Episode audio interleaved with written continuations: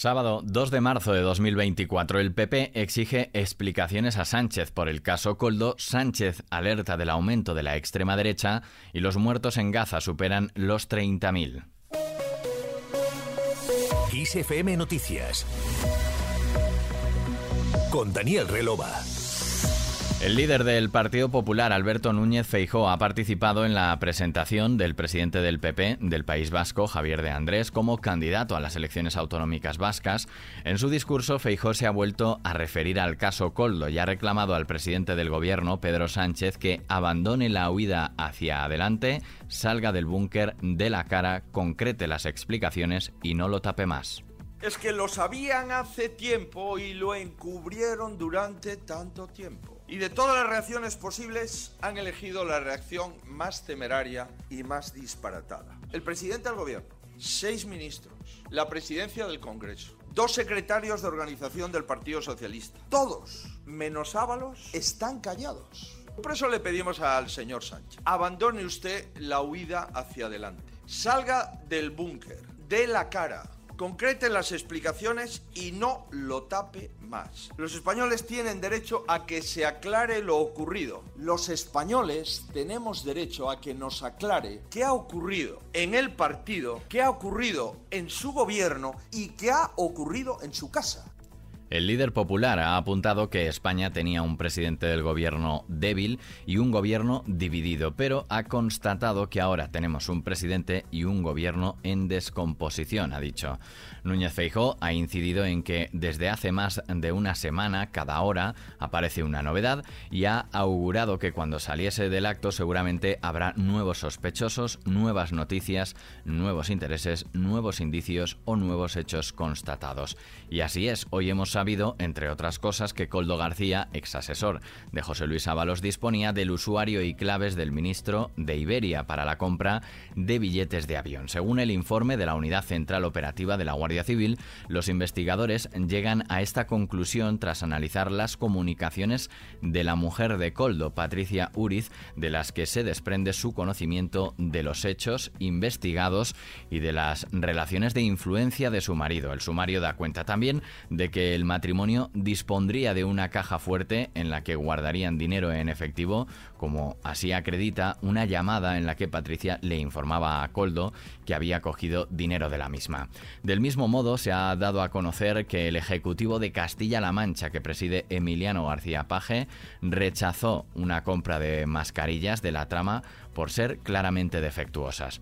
El PP exige a Sánchez también que aclare los contactos que su esposa, Begoña Gómez, mantuvo con personas involucradas en la trama y si incurrió en conflictos de intereses por algunos de los acuerdos del Consejo de Ministros. Además, le echan en cara que lleve cuatro días en paradero desconocido, según ellos, cuando urge explicar de forma inmediata el papel de su entorno más cercano en este asunto y también sus decisiones en este tema. Sin embargo, el presidente del gobierno se encuentra en Roma, en el Congreso del Partido de los Socialistas Europeos, que ha proclamado al luxemburgués Nicolas Schmidt como cabeza de lista para las elecciones al Parlamento Europeo de junio, una cita electoral en la que todos los sondeos les sitúan segundos, pero en la que buscarán retener su influencia para mantener a raya a las fuerzas de la ultraderecha en ascenso. En este sentido, Sánchez ha intervenido en dicho Congreso para advertir que el alma misma de Europa está en riesgo por la extrema derecha y que será tarea de la socialdemocracia europea derrotar esa amenaza y asegurar que la historia sigue avanzando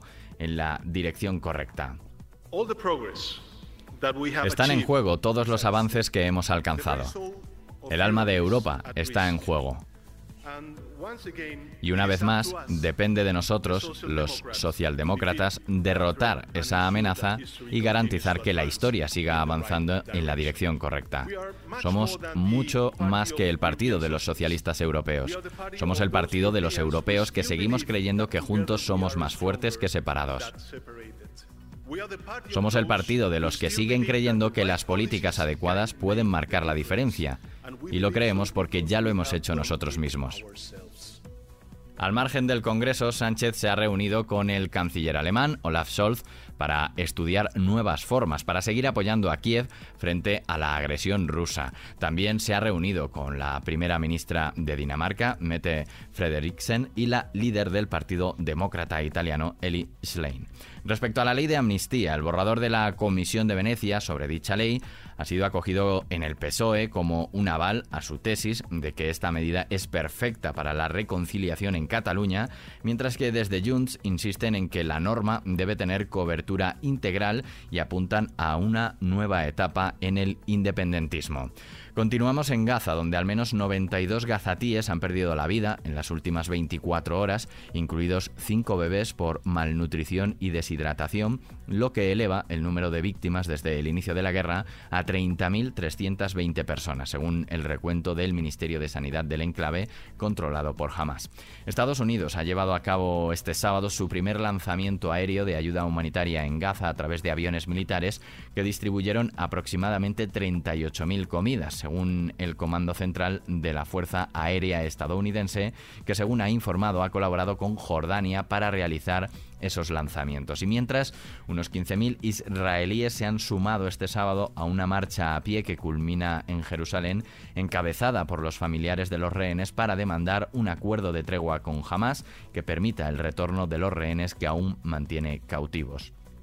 Josep Borrell, por su parte, se desmarca de la posición expresada por la presidenta de la Comisión Europea, Ursula von der Leyen, y el presidente del Consejo Europeo, Charles Michel, que evitaron mencionar este viernes a Israel como autor de los ataques de esta semana, donde 112 palestinos murieron en Gaza cuando asistían a un reparto de comida.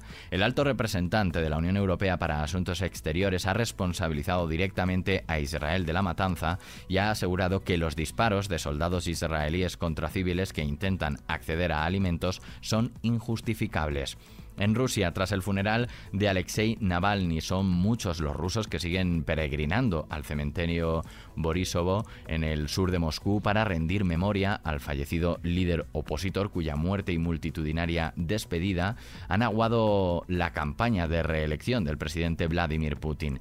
En un intento de evitar que tal demostración de afecto con el opositor y de repulsa con el Kremlin pueda afectar a la marcha de la campaña electoral, las autoridades rusas han decidido imponer un apagón informativo. Además, más de un centenar de personas han sido detenidas en 20 ciudades rusas durante los funerales de Navalny.